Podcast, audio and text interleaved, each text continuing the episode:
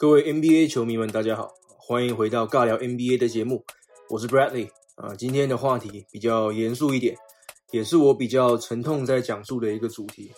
呃，我们都知道，今年二零二零多灾多难，NBA 同样也是受到了疫情的重创。年初的时候，退役球星 Kobe Bryant 和他的女儿一起坠机身亡啊，也是大大打击了整个运动界哦，包含我自己，因为我本身也是一个多年来的 Kobe 粉丝。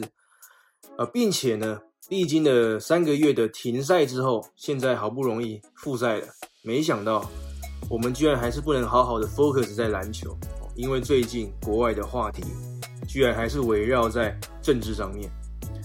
我必须说，我一向都不喜欢政治哦，全世界的政治我觉得都一样哦，因为再怎么崇高的理想，我认为通常都会流于意识形态哦，背地里可能还会有黑箱的利益。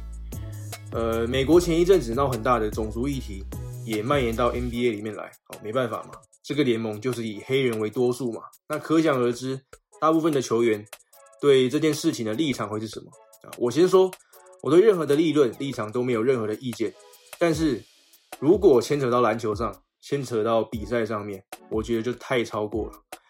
大概在上个礼拜吧，热火的 Jimmy Butler 哦，先是换上了一件没有名字的球衣。作为不满当局的一个表态吧，那后来因为联盟不允许这个行为，所以他最后还是得在跳球前换上有字的球衣才能上场。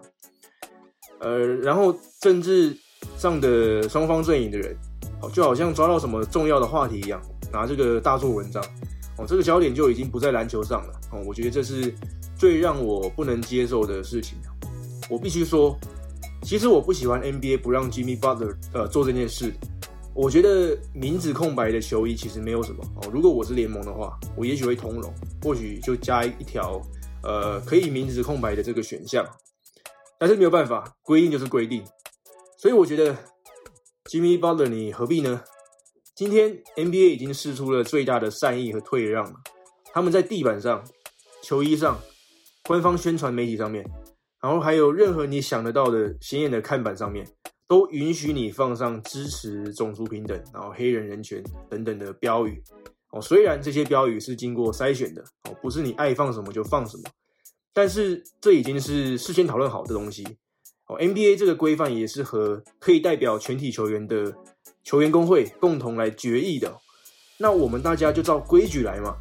我觉得 NBA 已经给球员很大的表态自由了。我觉得。NBA 已经是非常有弹性而且前卫的联盟了，但是球员是不是也要考虑一下哦？联盟管理整个联盟的难处呢？联盟势必要建立一些规则嘛，否则就会一团乱啊。如果 NBA 完全放权，会发生什么事呢？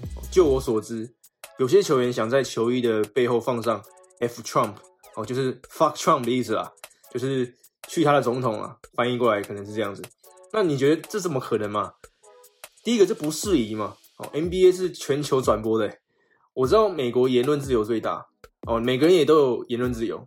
但是今天你是有合约在身的 NBA 球员，你在 NBA 底下打球嘛？啊，你就得接受 NBA 的规范嘛？哦，你总不能凡事都我行我素，我爱干嘛就干嘛，然后我的人权最大，结果最后手一伸说，哎，付我钱，钱拿来，这样不对嘛？对吧？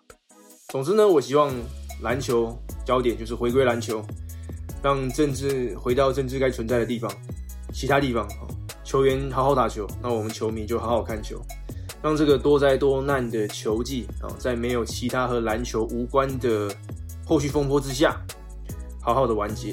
嗯，好，以上就是这次的节目内容。如果你都听到这边，听我发牢骚到这边了，呃，请你还记得帮我订阅支持一下，顺便帮我的频道评价五颗星，再来。